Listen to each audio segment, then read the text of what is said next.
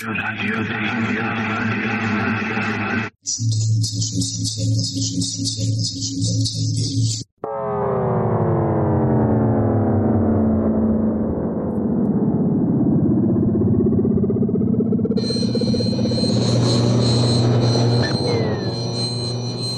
Serdecznie Was zapraszam do podcastowej audycji 3600 sekund, bo chcę wiedzieć. Jest to audycja z różnych dziedzin, m.in. takich jak starożytna archeologia, psychologia, medycyna oficjalna, jak i alternatywna. Jest to audycja mająca na celu uświadomić Tobie, drogi słuchaczu, że jest więcej niż mniej.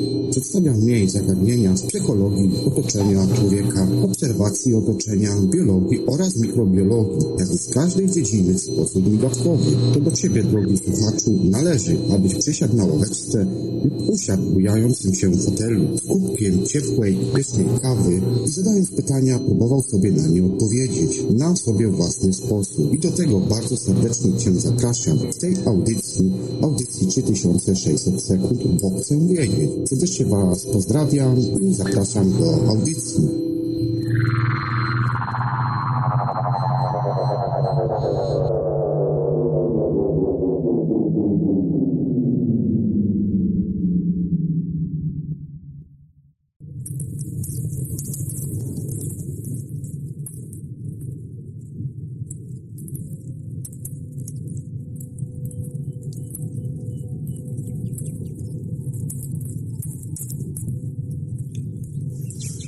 Zagadki kwantowego świata. Gdzie nie panują standardowe prawa?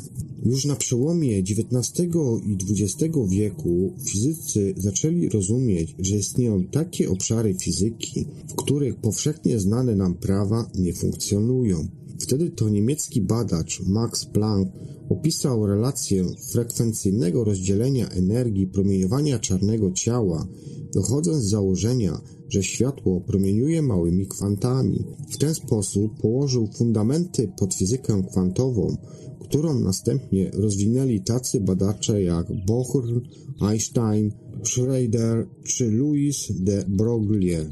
Ten ostatni nawiązał do starszego twierdzenia Einsteina, mówiącego, że światło może zachować się jak fala i jak cząsteczki. W 1924 roku opracował teorię, według której wszystkie cząsteczki mogły być opisane w ten właśnie sposób.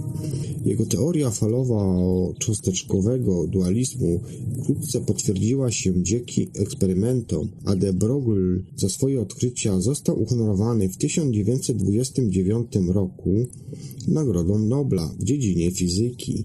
Do idei fal nawiązał wkrótce późniejszy autor słynnego eksperymentu myśleniowego, Erwin Schrödinger. W 1926 roku zaprezentował światu swoje równanie, które do dziś nosi jego nazwisko i jest jednym z filarów mechaniki kwantowej.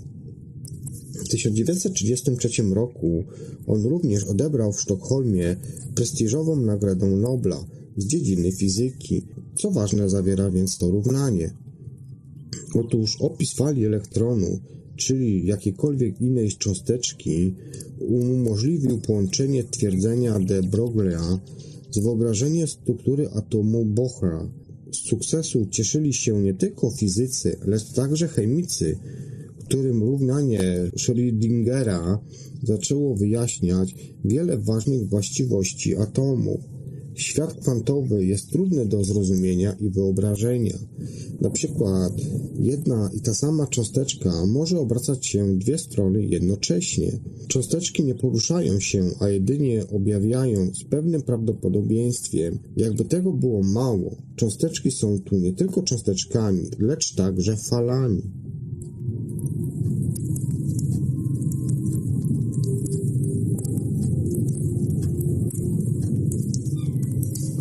Dlaczego powstał CERN? W 1954 roku w Genewie powołano do życia Europejską Organizację Badań Jądrowych CERN.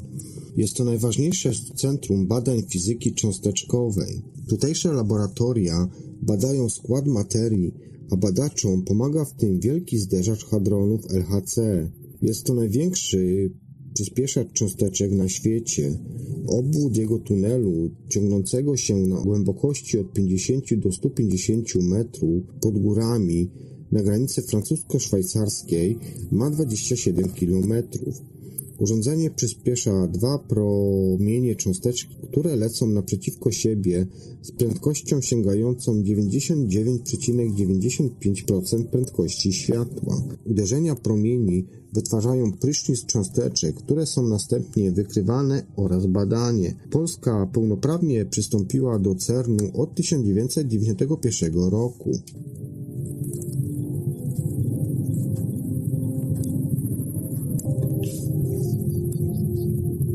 Jak dzieli się materia? Co skrywa atom? Już w V wieku przed naszą erą grecki filozof Demokryt stwierdził, że materia nie może dzielić się w nieskończoność. Oznaczało to, że tworzą się pewne cząstki, które nazwał atomami. Atomos, czyli niepodzielne. Do końca XIX wieku wydawało się, że miał w pełni rację. Dopiero w 1897 roku angielski fizyk Thomson Odkrył elektron i zrozumiał, że atom nie jest definitywnie niepodzielną cząsteczką. W 1918 roku jego nowozelandzki kolega odkrył obecność protonu, czyli cząsteczek wewnątrz jądra atomu, która w przeciwieństwie do elektronu ma ładunek dodatni. Aby model atomu był kompletny, trzeba było poczekać aż do 1932 roku, kiedy istnienie neutronu ogłosił Brytyjczyk James Hardwick. Dziś naukowcy już wiedzą, że nawet te cząsteczki nie są tymi fundamentalnymi, ponieważ posiadają kwarki. Nawet powszechnie uznawany model atomu, w którym elektron obiega jądro, został podważony. Według modelu niemieckiego fizyka Erwina Schrödingera elektrony jedynie występują w pełnym prawdopodobieństwie w obszarze, który nazwano orbitalnym.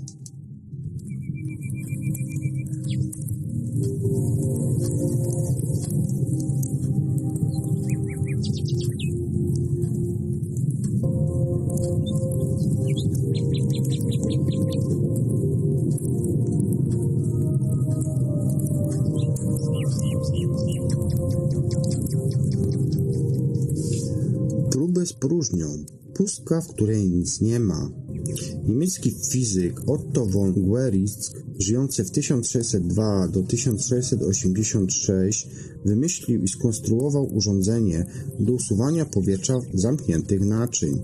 Dzięki swoim eksperymentom Odkrył, że powietrze jest konieczne do szerzenia się dźwięku i istnienia ognia. Sławę mu uznanie zdobył jednak głównie dzięki tzw. Tak eksperymentom magdeburskim, podczas których w 1654 roku zademonstrował wydajność swojej pompy próżniowej.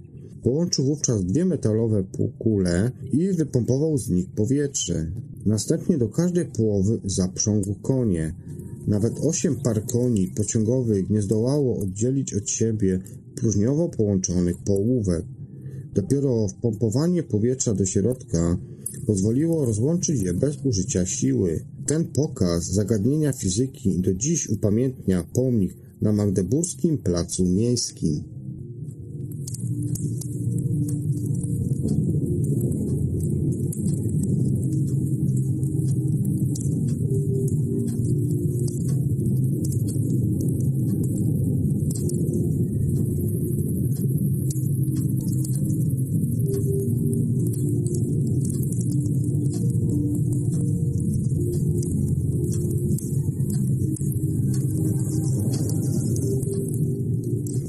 Odkrycie promieniotwórczości. Skąd się wzięło jądro? W 1896 roku francuski fizyk Antoine Henry Besquerel, żyjący od 1852 do 1908 roku, dowiedział się o typie promieniowania, które rok wcześniej odkrył niemiecki naukowiec Röntgen żyjący w latach 1845 do 1923. Ten z kolei odkrył promieniowanie nazwane jego nazwiskiem dzięki śladom, które pozostawiły na tablicy fotograficznej.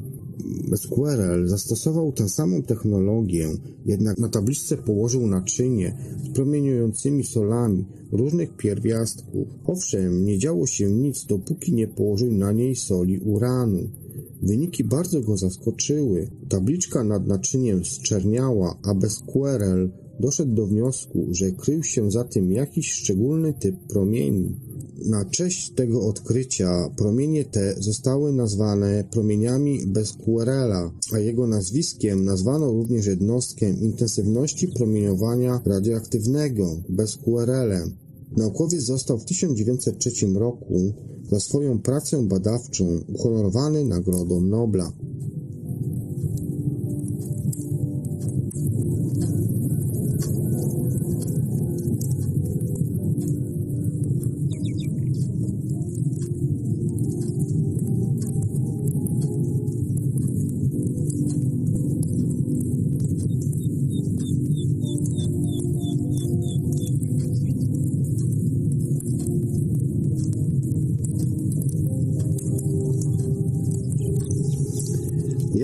Komórka? W trakcie chemicznych badań nad życiem komórek naukowcy doszli do wniosku, że komórki wytwarzają cykl nawiązujących do siebie reakcji chemicznych. Jednym z najważniejszych takich cyklów biochemicznych jest ten, który znajdujemy w podręcznikach pod kilkoma nazwami.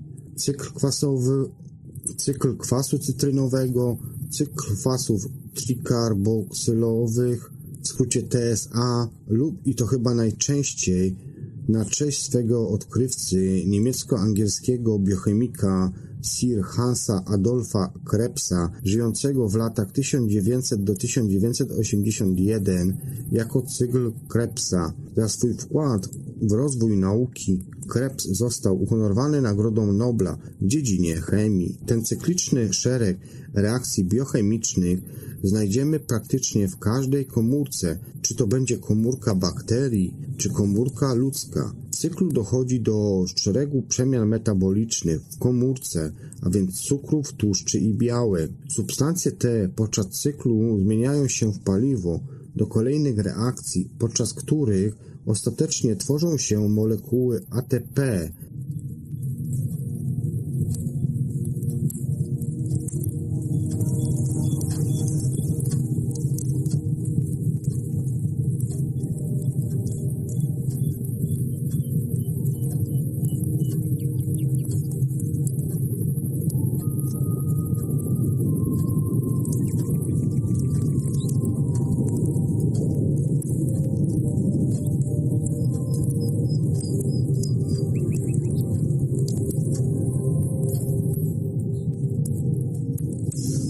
Ojciec elektrodynamiki do najbardziej znaczących naukowców przełomu XVIII i XIX wieku bez wątpienia należy francuski matematyk oraz fizyk André Marie Ampère, żyjący w latach 1775-1836.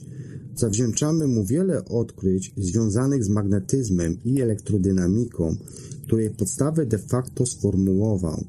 W 1820 roku odkrył, że cewka, przez którą przechodzi prąd, tworzy pole magnetyczne, a w przypadku, gdy jest swobodnie zawieszona w przestrzeni, przyjmuje orientację, podobnie jak magnes kompasu.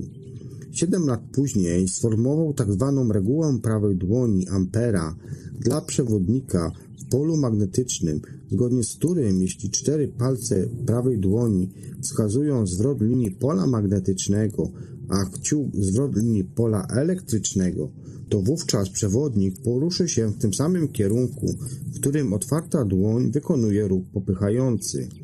Oprócz tego Ampere wynalazł galvanometr, czyli urządzenie do mierzenia małych napięć elektrycznych oraz prądu, a także komutator, czyli mechaniczny element przełączający umieszczany na wierniku maszyn elektrycznych, który to przełącza kierunek prądu z uzwojenia wiernika wraz z jego obrotem, aby osiągnąć najwyższą wydajność elektrycznych silników jednokierunkowych.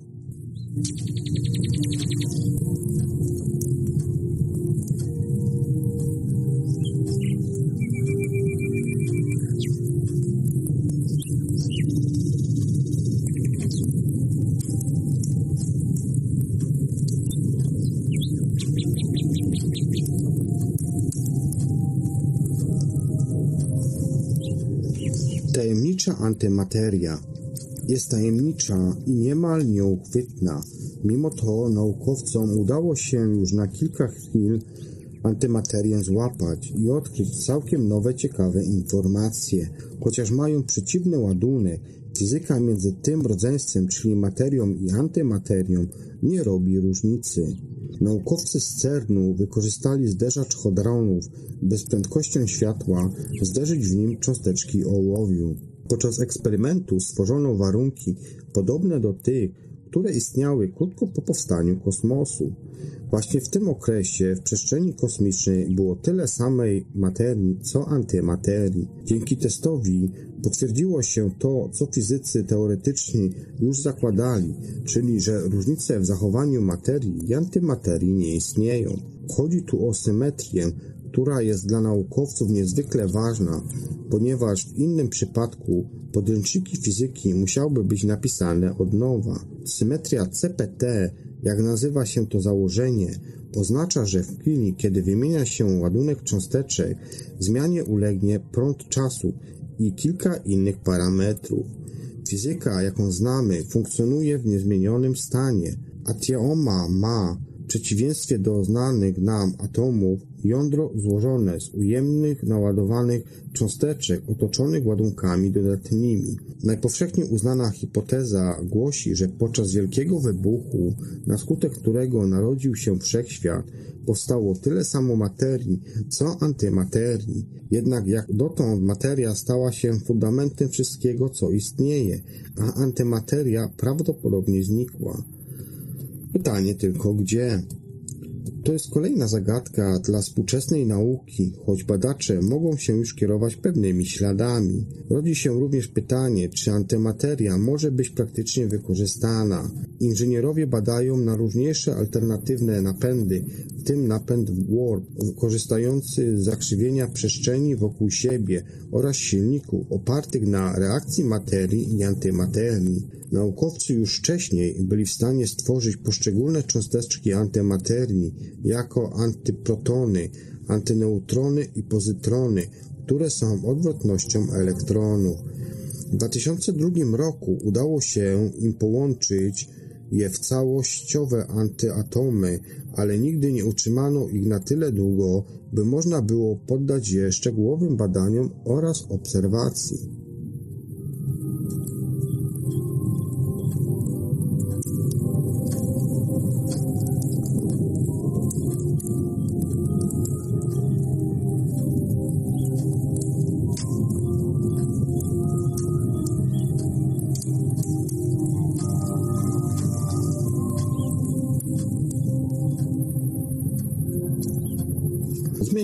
Może na inną dziedzinę, na transport. Człowiek od niepamiętnych czasów jest stworzeniem dociekliwym. Kiedy tylko gdzieś dotrze, zwykle już rozgląda się za nowymi miejscami, gdzie żyłoby mu się po prostu lepiej. Ten psychologiczny motor tzw. Tak ludzkiego działania był bez wątpienia główną siłą napędową w rozwoju transportu. Początkowo do przemieszczania się służyły właśnie nogi, do przenoszenia ręce oraz plecy. Skromny majątek łatwo dał się przenosić z miejsca na miejsce. W miarę jednak czasu majątek rósł, do tego też dochodziła konieczność handlu i towarem. Początkowo arteriami komunikacyjnymi były rzeki, których prąd wykorzystywano do transportu na łodziach oraz stratwach. Potrzeby transportowe wyraźnie zwiększyły się, kiedy ludzie zaczęli wznosić budowle.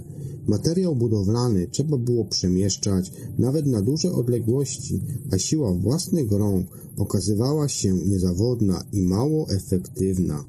Dzięki różnym ulepszeniom przy pomocy drewnianych sań, podkładanych kłód i innych pomocy udawało się przemieszczać coraz cięższe i większe ładunki.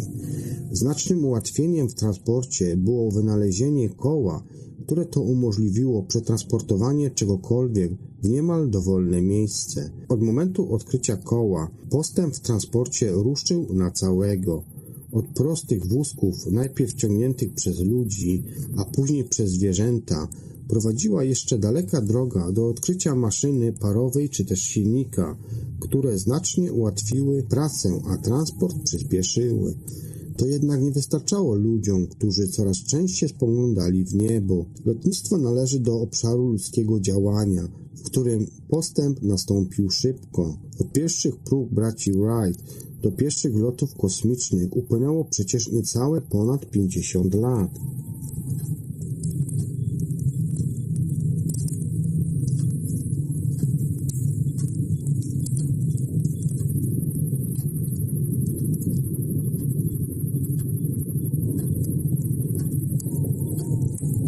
Zwróćmy uwagę na rzeki. Ludzie szybko dostosowali się do możliwości, jakie oferowała im przyroda wokół. Logiczne jest więc, że najpierw osiadali głównie wzdłuż rzek, nie tylko ze względu na dostęp do świeżej wody, lecz także z powodu łatwego podróżowania. Nigdy nie dowiemy się, kto jako pierwszy odkrył, że kłoda położona na powierzchni wody płynie, a zatem można ją wykorzystać do ułatwionego transportu zamiast do przemieszczania ładunku na pieszo. Od zwykłej kłody dzieli nas już tylko krok do tratwy i prymitywnej łodzi. Na końcu tej drogi postępu znajdują się współczesne ogromne statki przecinające niezmierzone wody oceanów. Mianem dubanki określamy najstarszy typ łodzi, który udało się odkryć dzięki wykopaliskom archeologicznym. Są to prymitywne łódki wyżłobionych pni drzew. Używano już w epoce kamienia i to w różnych częściach świata. Stworzenie takiej dłubanki może wydawać się nietrudne, jednak musimy wziąć pod uwagę, jaki typ narzędzi był wtedy używany do ich przygotowywania. Wówczas to zadanie nie wygląda już wcale na łatwe.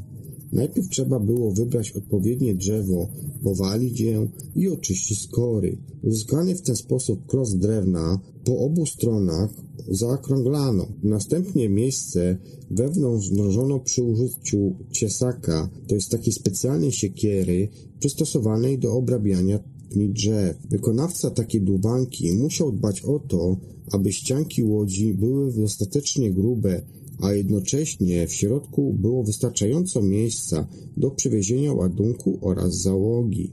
Niektóre kultury ułatwiały sobie drążenie w pniu przez rozpalanie w środku ognia. Tę technikę stosowano również w okresie przed odkryciem metalowych narzędzi.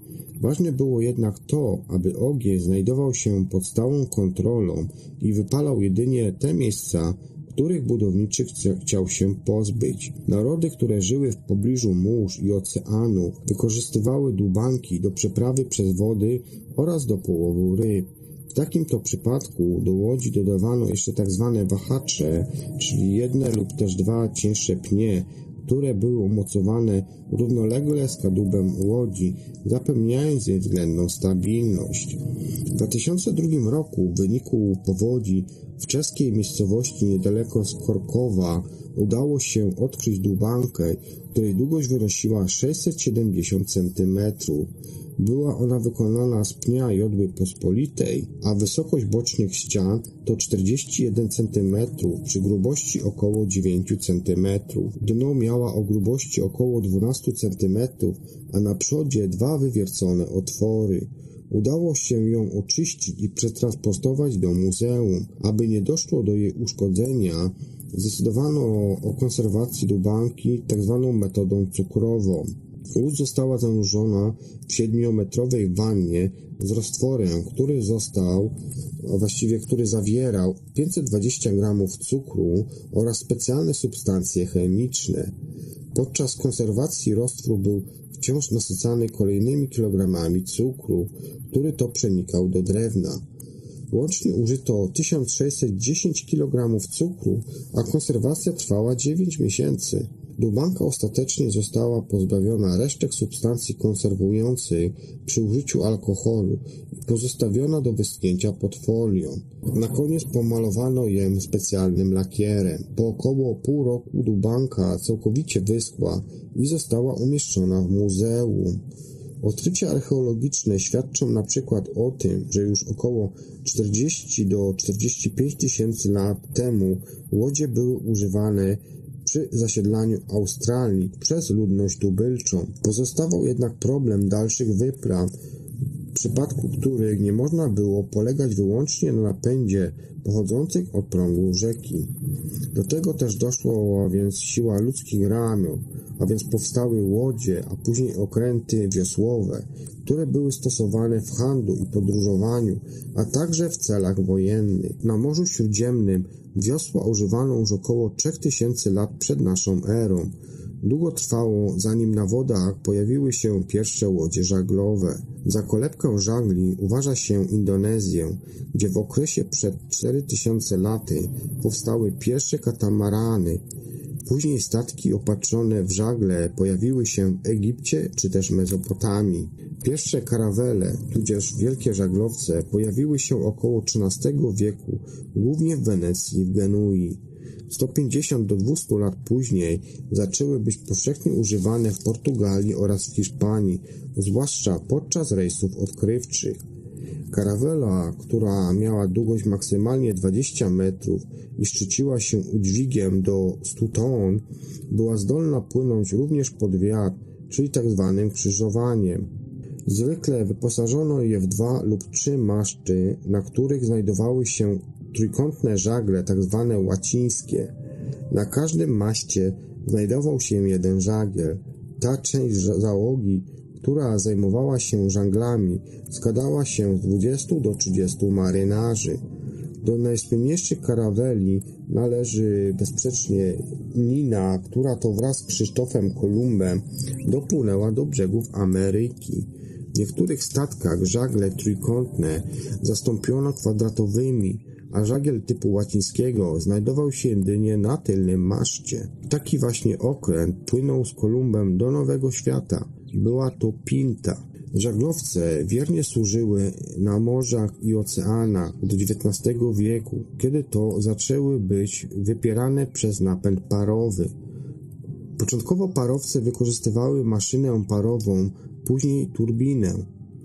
Pierwszym typem napędu, który stał się dość popularny, był tak zwany napęd łopatkowy lub inaczej kołowy statku, w którym pędnikiem były obracające się koła łopatkowe, przypominające nieco koła młyńskie. Z czasem zastąpiono je kołami mechanizmem, który zapewniał obrót łopatek, tak, aby znajdowały się w kierunku prostopadłym do powierzchni wody, dzięki czemu wzrastała ich wydajność. Niektóre parowce miały w tylnej części umiejscowione koło łopatkowe, które było równie szerokie jak szerokość kadłuba. Dość szybko koła łopatkowe, których efektywność malała wraz z wyższymi falami, zostały zastąpione przez napędową śrubę okrętową. Śruba okrętowa napędza statek za pośrednictwem ruchu rotacyjnego, który przetwarzany jest na siłę naporu poruszającą statek. W oparciu o zasadę akcja i reakcja statek jest napędzany do przodu. Pierwsza śruba pojawia się już w 1775 roku, kiedy to amerykański wynalazca Davis Bushnell, żyjący w 1740 do 1824, zastosował ją w swej ręcznie napędzanej łodzi podwodnej o nazwie Żółw. Jednak dopiero w 1827 roku śrubę napędową opatentował czeski inżynier oraz wynalazca Joseph Ressel, żyjący w 1753 do 1857. W drugiej połowie XIX wieku parowce z napędem łopatkowym zostały całkowicie wyparte przez parowce śrubą napędową. XX wieku napęd parowy został zastąpiony przez silniki, a w niektórych przypadkach, przykład w okrętach wojennych czy też lodołamaczach, stosuje się napęd jądrowy.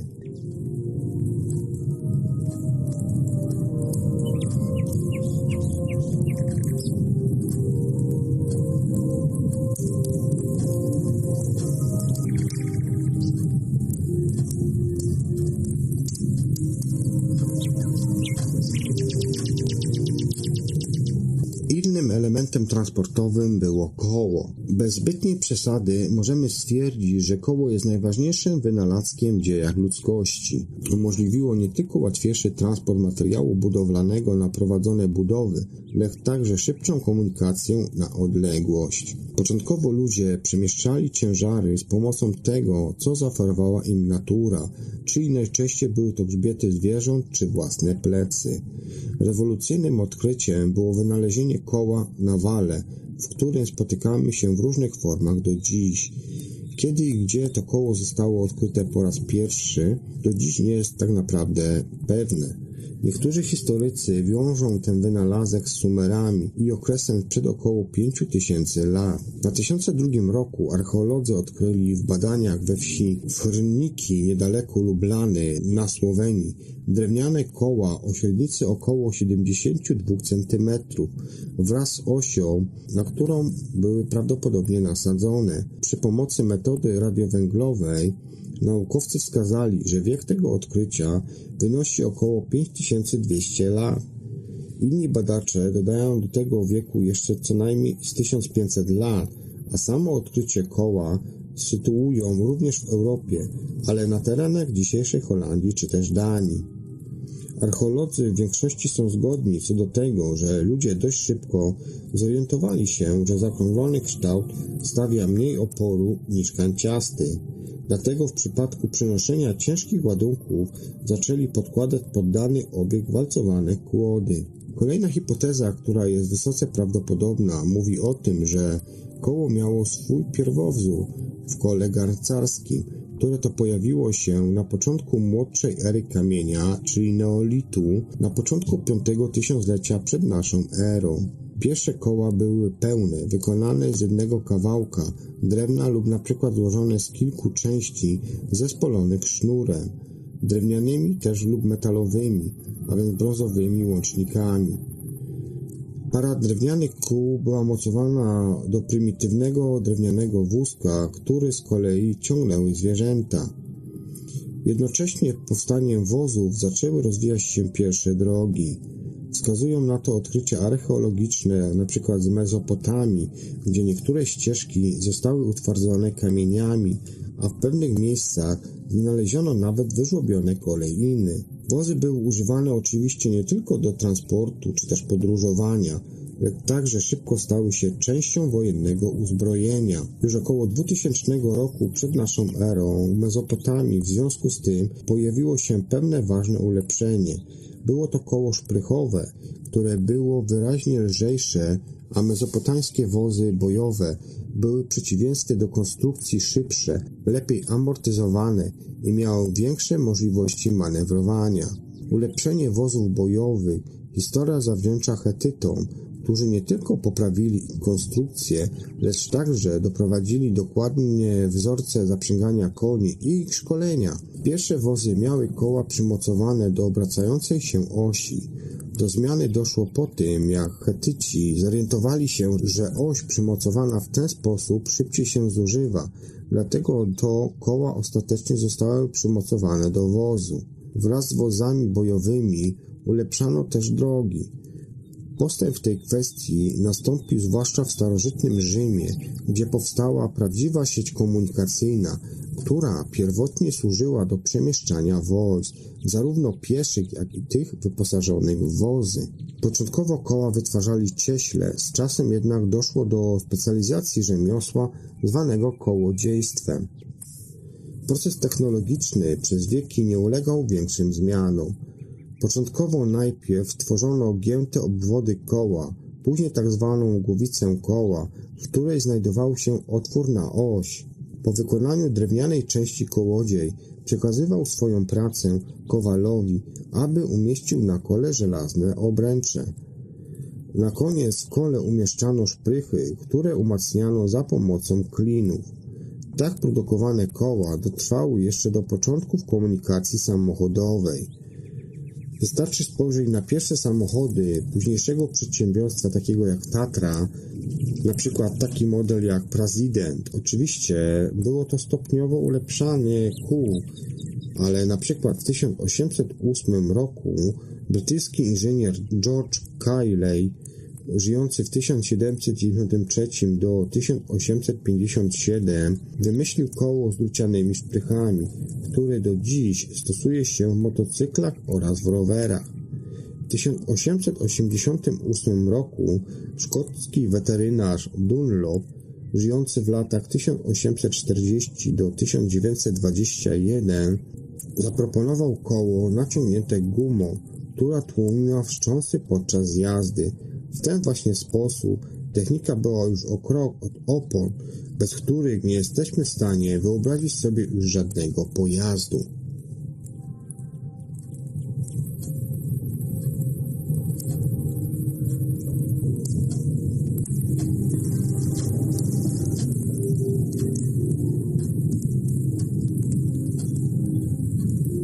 Wiek pary zapoczątkował rewolucję. W XIX wieku, dzięki szybkiemu rozwojowi techniki, dał początek on prawdziwej rewolucji technicznej. Od dawna z premedytacją i nie bez kozery o okresie tym mówi się wiek pary. Czy słusznie?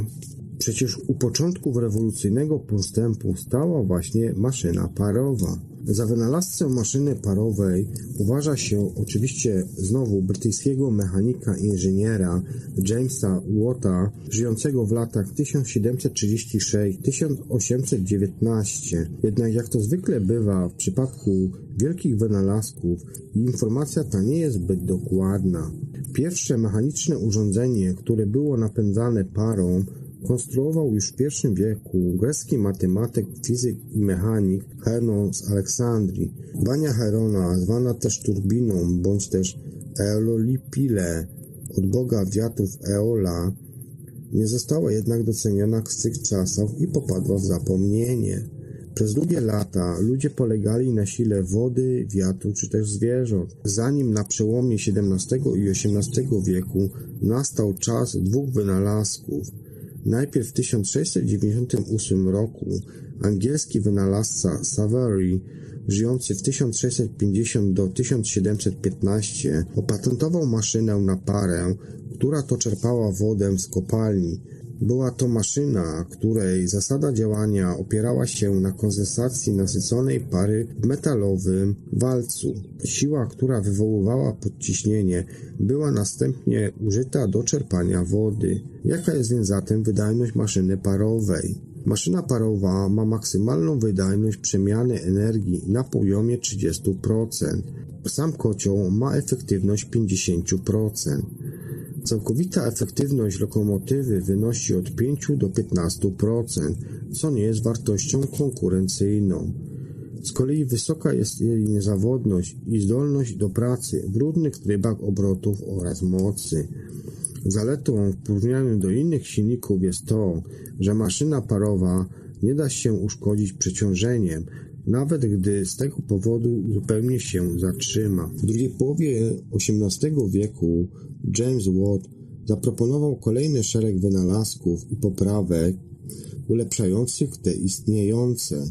Na przykład wynalazł on zespół przekładni do zmiany ruchu postępowo-zwrotnego na obrotowy oraz regulator odśrodkowy z 1782 roku, który służył do stabilizacji obrotów maszyny parowej i umożliwiał przy stosunkowo małych siłach uzyskanie wysokiej wydajności. Aby tłok nie poruszał się zbytecznie wyłącznie w jednym kierunku, Watt skonstruował parowy silnik dwustronnego działania. Zasada działania jest taka, że para pracuje po obu stronach tłoka, gdzie jest naprzemiennie doprowadzana przy pomocy zasuwy. Tłok tym samym pracuje w obu kierunkach, a więc w kierunku pchania i wyciągania. Krótko mówiąc, to tak, jakby dotychczasowa maszyna parowa miała podwójny tłok. Oprócz dwukrotnie większej wydajności, parowy silnik dwustronnego działania funkcjonował bardziej regularnie. Nie trwało długo, by maszyna parowa odniosła wielki sukces i trafiła do fabryk, gdzie na cały XIX wiek stała się najważniejszym źródłem energii. Najpierw siła napędzająca była przenoszona na pracujące urządzenie bezpośrednio z tłoka maszyny parowej, zwłaszcza w przypadku parowych młotów, pił, pras i innych tego typu narzędzi. W gospodarstwach rolnych zaczęły pojawiać się parowe pługi oraz lokomobile, które mogły ciągnąć dowolne przyłączane sprzęty rolnicze. Do naprawy jezdni i dróg służyły potężne i ciężkie walce parowe. Jan Neruda, żyjący w 1834 do 1891, w swoich pieśniach kosmicznych pisał o nodze napędzanej parą.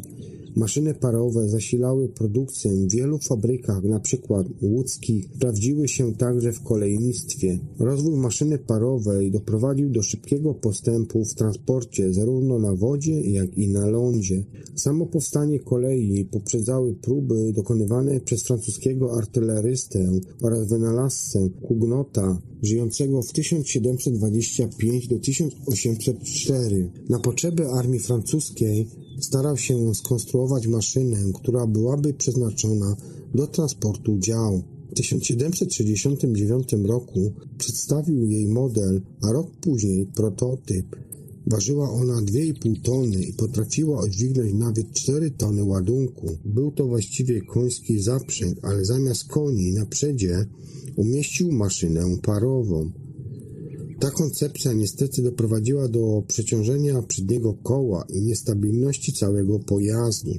Również drugi prototyp z 1771 roku nie miał odpowiedniej konstrukcji, więc decyzją dowódców armii projekt porzucono. Pierwszą lokomotywę parową na stalowych torach przedstawił w 1804 roku brytyjski wynalazca, konstruktor oraz inżynier Ryszard Revitrix, żyjący w latach 1771 do 1833. Był to efekt zwykłego męskiego zakładu. Patron oraz mecenat Trevietricka, do którego należały prawa patentowe Samuel Humphrey, żyjący w latach 1762 do 1822, założył się ze swoim konkurentem Ryszardem Kraftshajem, żyjącym w 1739 do 1810, o 500 zł Gwinei, że ich lokomotywa parowa pociągnie ładunek 10 ton ród żelaza po torach o długości około 16 kilometrów. Lokomotywa ostatecznie zdołała przewieźć nie tylko rudy, lecz także 70 osób i to w czasie 4 godziny i 5 minut. Najsłuszniejszym konstruktorem, który zapisał się najwyraźniej w historii kolei, był kolejny Brytyjczyk George Stephenson, żyjący w 1781 do 1848 roku. Stephenson głównie poświęcił się ulepszaniu maszyn parowych i czerpadeł w kopalniach, ale oprócz tego próbował on skonstruować wydajną lokomotywę. W 1814 roku przedstawił prototyp na torach do wzniesienia uciągnął 8 wagonów z ładunkiem około 30 ton. Rok później opatentował swoją maszynę i zajął się szukaniem możliwości czynnego wykorzystania jej w transporcie. W 1823 roku zaprojektował pierwszą publiczną sieć kolejową do transportu osób i ładunku. Chodziło o odcinek na trasie pomiędzy Stockholm a Darrington. 27 września 1827 roku na tory wjechała maszyna, która nosiła nazwę Locomotion, co ostatecznie przylgnęła do tego typu transportu. Maszyna ta potrafiła uciągnąć nawet 30 wagonów z ładunkiem do 90 ton, pokonując odległość z prędkością 19 km na godzinę. Stephenson był również zdolnym przedsiębiorcą, a stworzona przez niego firma zaczęła produkować i sprzedawać maszyny do całej Europy. Znaczną sławę Przyniosła mu zwłaszcza zaprojektowana przez niego lokomotywa, która otrzymała nazwę Racket i wygrała ona w październiku w 1829 roku zawody pomiędzy maszynami kolejowymi. Lokomotywa rozwinęła wówczas niewiarygodną wręcz prędkość 45 km na godzinę. Dzięki Stephensowi w Anglii ustalono szerokość między torami, określając ją na 1435 mm. Stąd wymiary te przyjęła niemal cała reszta świata, a dziś jest to wciąż najpopularniejsza szerokość torów kolejowych. Według wzorca Stephensona zbudowano koleje w Stanach Zjednoczonych oraz w Niemczech. W ówczesnych Austro-Węgrzech pierwszy pociąg wjechał na tory 7 czerwca 1839 roku na trasę z Wiednia do Brna. Na terenach polskich pierwszą linię kolejową otwarto 22 maja 1842 roku na odcinku Wrocław-Oława. Największy rozwój kolei parowej nastał w pierwszej połowie XX wieku. Wtedy to według poczynionych szacunków na całym świecie jeździło ponad 250 tysięcy lokomotyw parowych, które obejmowały aż 90% wszelkich usług transportowych.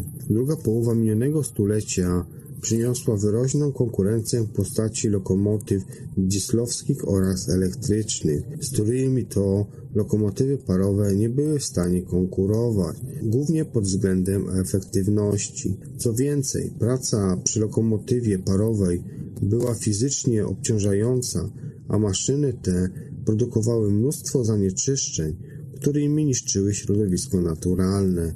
To wszystko to doprowadziło do stopniowego wycofywania się lokomotyw parowych. Dla przykładu, ostatnia na przykład lokomotywa parowa w Czechosłowacji jeździła do 1980 roku. Do dziś kolej parową możemy spotkać w Chinach lub krajach, gdzie węgiel jest tani. W pozostałych krajach lokomotywy parowe ruszają na tory już tylko w ramach tzw. Tak podróży sentymentalnych przeznaczonych dla turystów oraz fanów tego typu gatunków.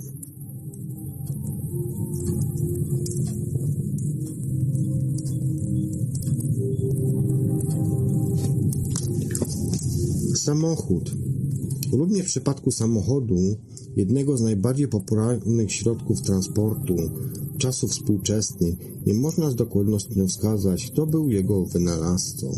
Prób skonstruowania wozu bez koni było w historii naprawdę bardzo wiele.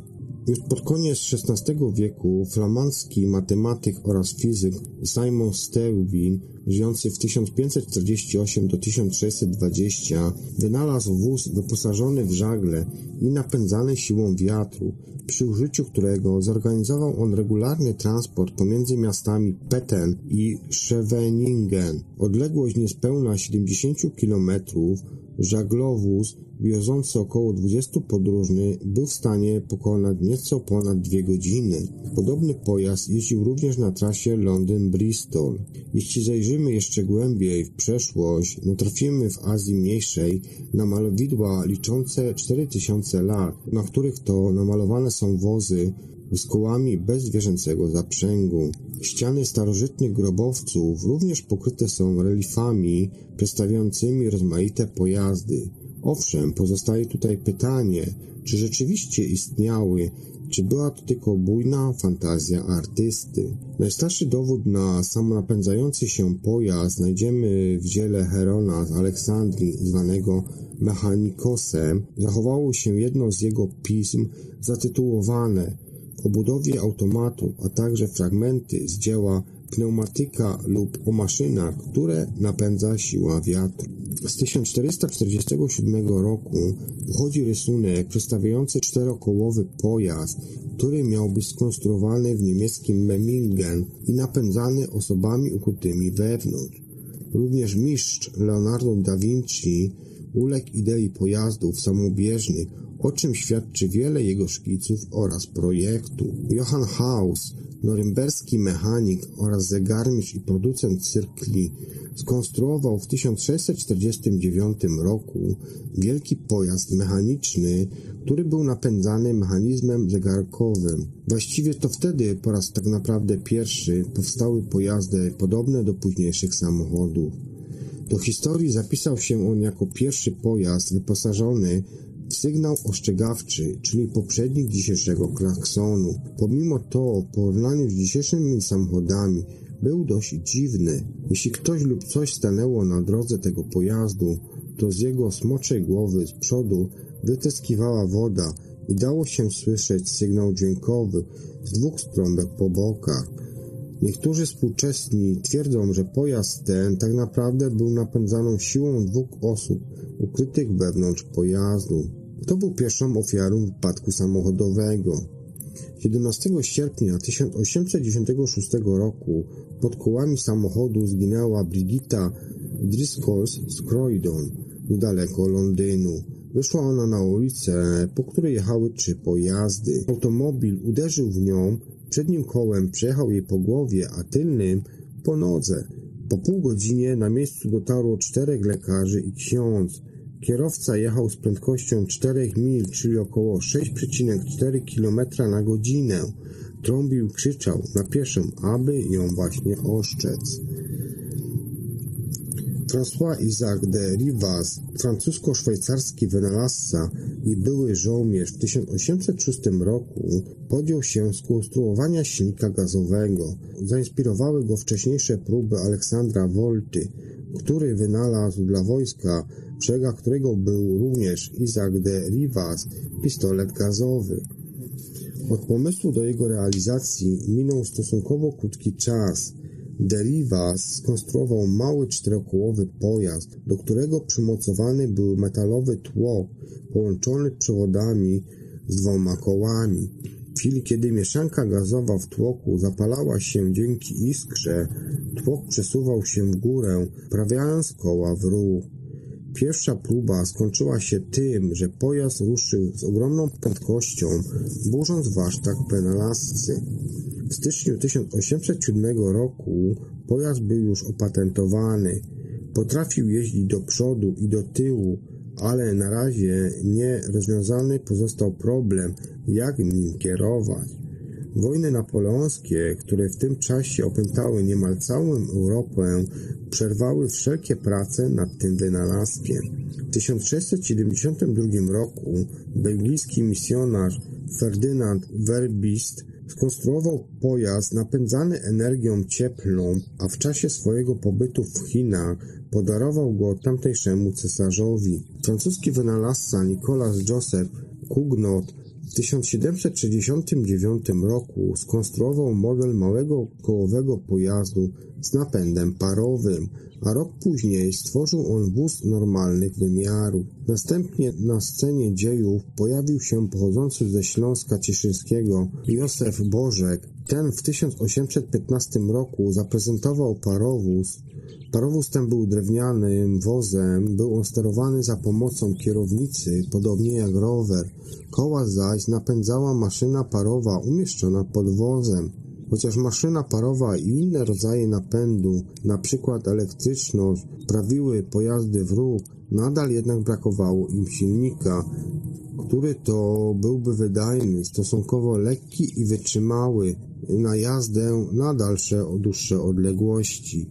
Pierwsze próby z silnikiem napędzanym ciekłym paliwem realizował belgijski wynalazca Lenoir który w 1860 roku zyskał patent na silnik napędzany gazem świetlnym, inaczej gazem miejskim. W 1863 roku pojazdem tym pokonał trasę z Paryża do Joinville-la-Pointe i z powrotem. Odległość 18 km pokonał podobno w 3 godziny. Jego silnik nie pracował jeszcze z mieszanką pod ciśnieniem, dlatego miał mniejszą wydajność.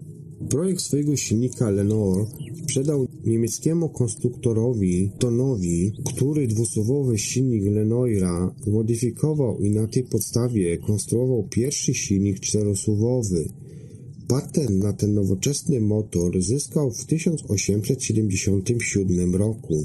Palma pierwszeństwa w zastosowaniu silnika benzynowego należy do niemieckiego konstruktora Karla Benza, który najpierw w latach 70. XIX wieku rozpoczął pracę nad budową udoskonalonego silnika dwusuwowego. Wkrótce coraz częściej myślał o zbudowaniu samochodu, w którym to zastosowałby czterosuwowy silnik Ottona. W 1886 roku rzeczywiście otrzymał patent na ten pojazd, który miał elektryczny zapłon, mechanizm różnicowy i był chłodzony wodą. Pojazd nazwał Benz Velo, a jeszcze w tym samym roku zaczął go sprzedawać.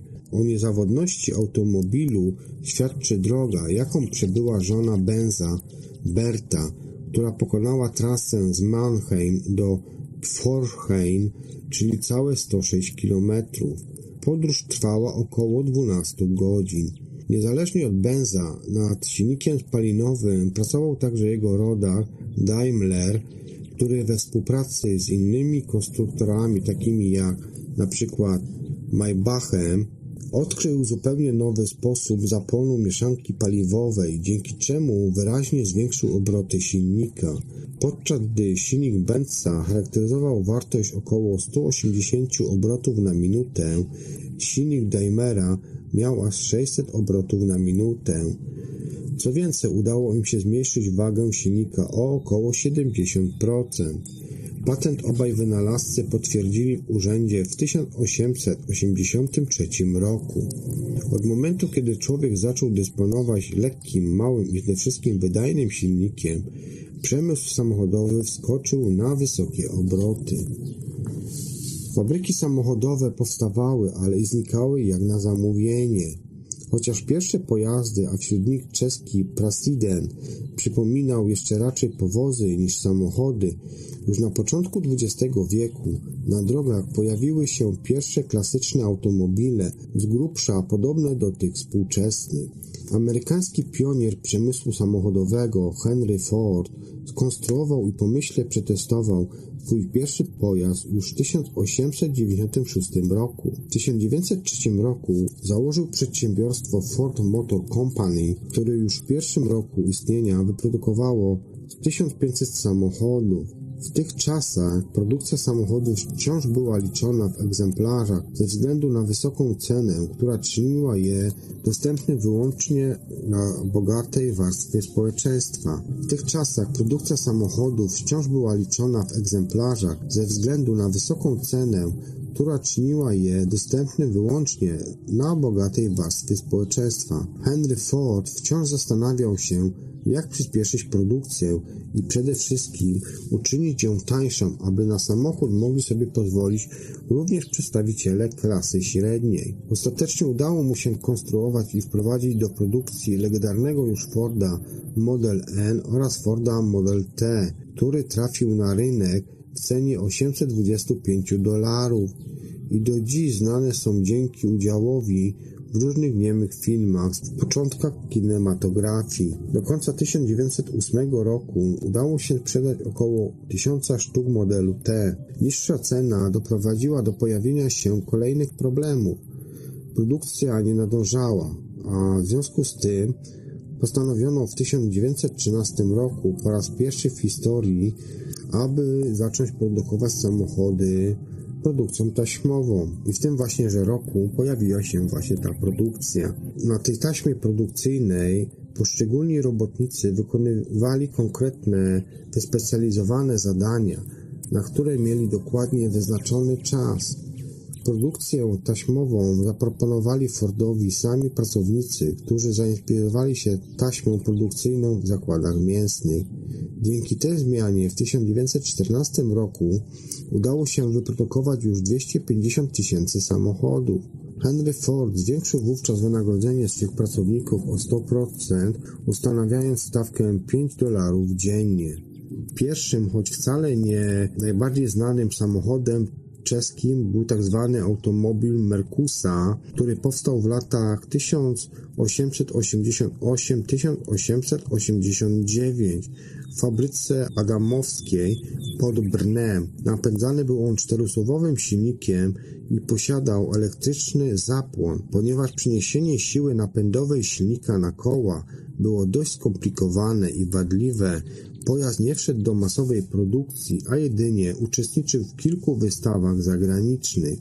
Od 1900 roku spoczywa on w Muzeum Techniki w Wiedniu.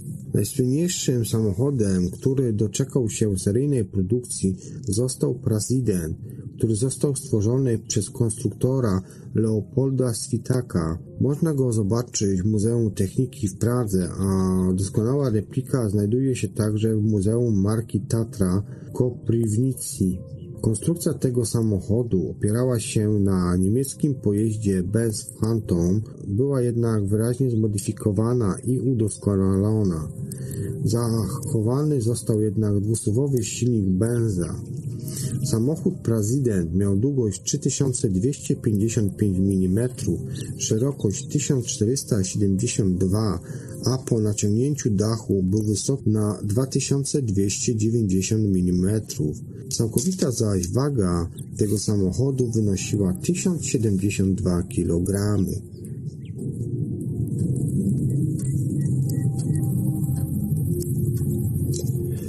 Na dziś to już wszystko, co przygotowałem dla Was.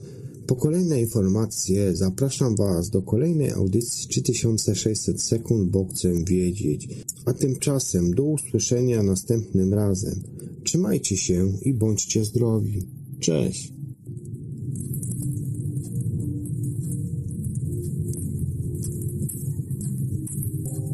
Projekt, projekt realizacja, realizacja, realizacja, realizacja, realizacja, realizacja, realizacja.